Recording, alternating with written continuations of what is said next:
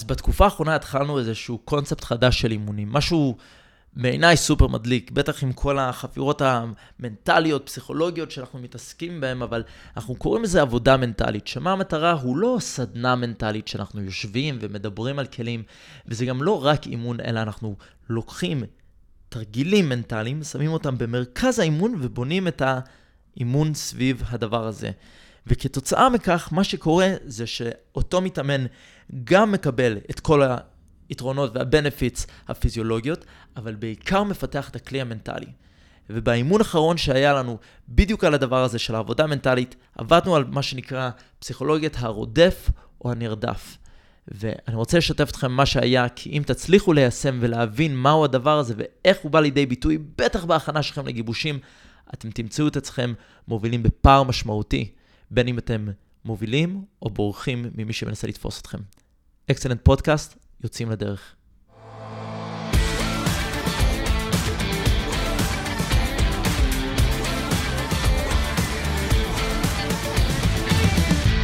ברוכים הבאים לפודקאסט של אקסלנט. מטרת הפודקאסט היא לבנות לוחמים.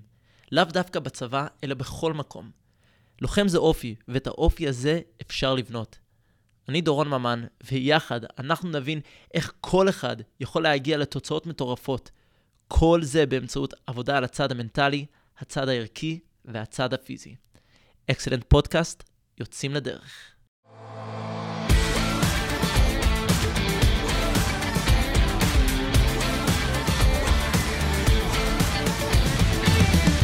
אז חלק גדול מכל המשחק הזה של עבודה מנטלית הוא, הוא סוג של משחק כלפי עצמנו.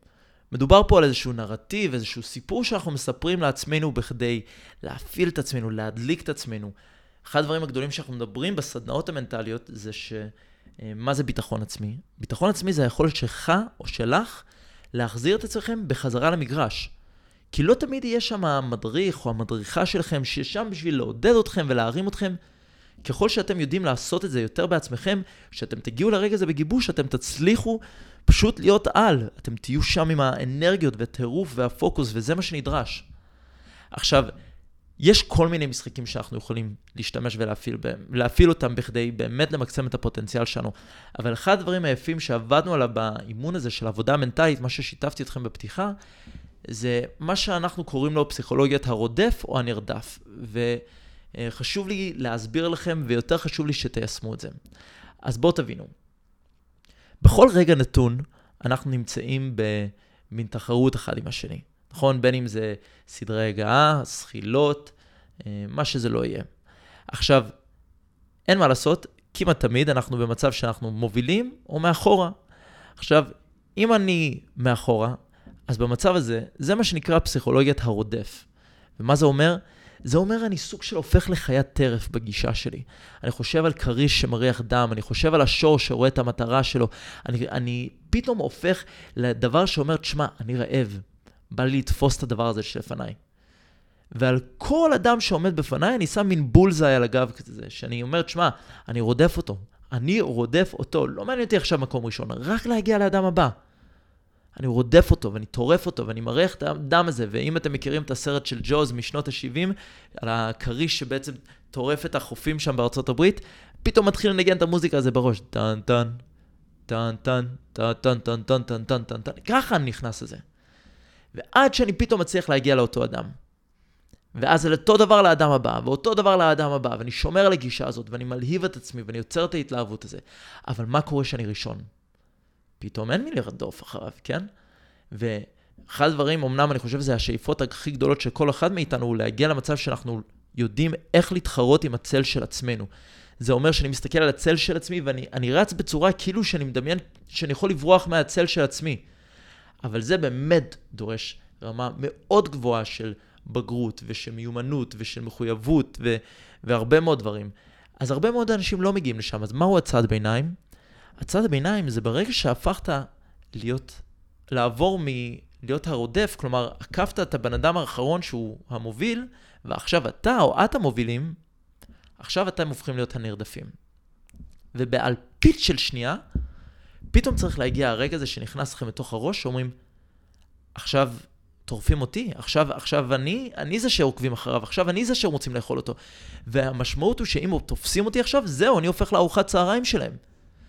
עכשיו, כן, יש פה שינוי מאוד מאוד מאוד משמעותי, אבל לכאן או לכאן, בין אם אתם רודפים ואתם טורפים, עכשיו אתם צריכים לתפוס את האוכל שלכם בכדי לאכול, או אתם בורחים בכדי שלא יתפסו אתכם, אתם עושים מה שנקרא באנגלית running for your life.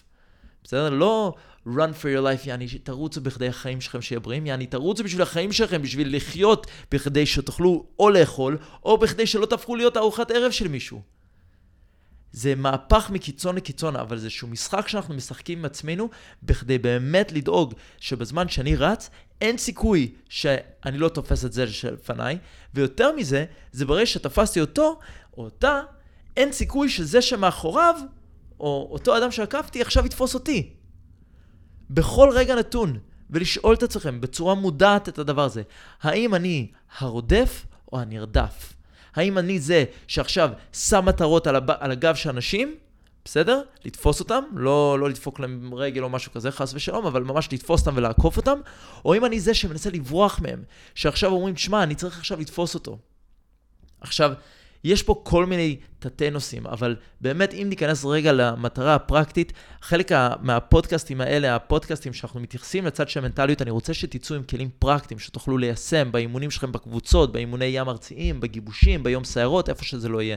אז כאן, מאוד פשוט, בפעם הבאה שאתם רצים, תשאלו את עצמכם, עכשיו אני הרודף או הנרדף? ואם אני הרודף, להריח דם, לטרוף, לחפש, לחתור למגע. ואם אני נרדף, תדאגו שאתם לא הופכים להיות ארוחת צהריים של מישהו. תיישמו את זה באימונים, תעדכנו אותנו איך הולך, איך הלך, איך זה עבד, כמה זה קידם אתכם, ואנחנו מחכים לראות אתכם באימונים הבאים, ותזכרו עד אז שהמזל הולך עם האמיצים.